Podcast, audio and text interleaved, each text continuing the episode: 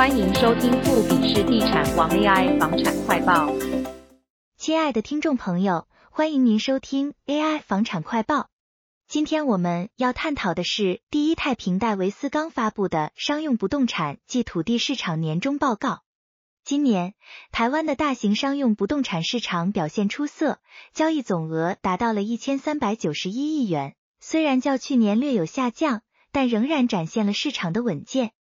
特别值得一提的是，科技业的蓬勃发展驱动了办公与研发空间的需求增长，全年购置金额高达四百三十亿元，比去年成长了百分之一百七十。另一方面，土地市场则显示出建商的谨慎态度。今年的交易总额为一千一百九十九亿元，呈现连续两年的下滑趋势。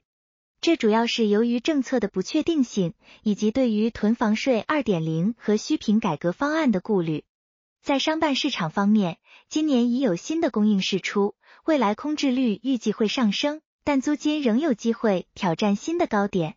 值得关注的是，5G 和 AI 应用的推动，使得科技业成为主要的买方，这也反映出企业对于台湾市场及产业前景的信心。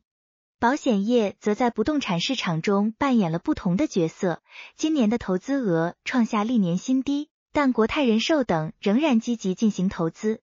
此外，办公室和厂办成为交易的重点，其中办公室以三百六十五亿元的交易金额位居榜首。展望未来，随着经济环境的进入软着陆阶段，商用不动产市场预计将维持稳定。如果台湾央行在明年下半年降息，保险业的投资买气有望复苏，进一步带动市场。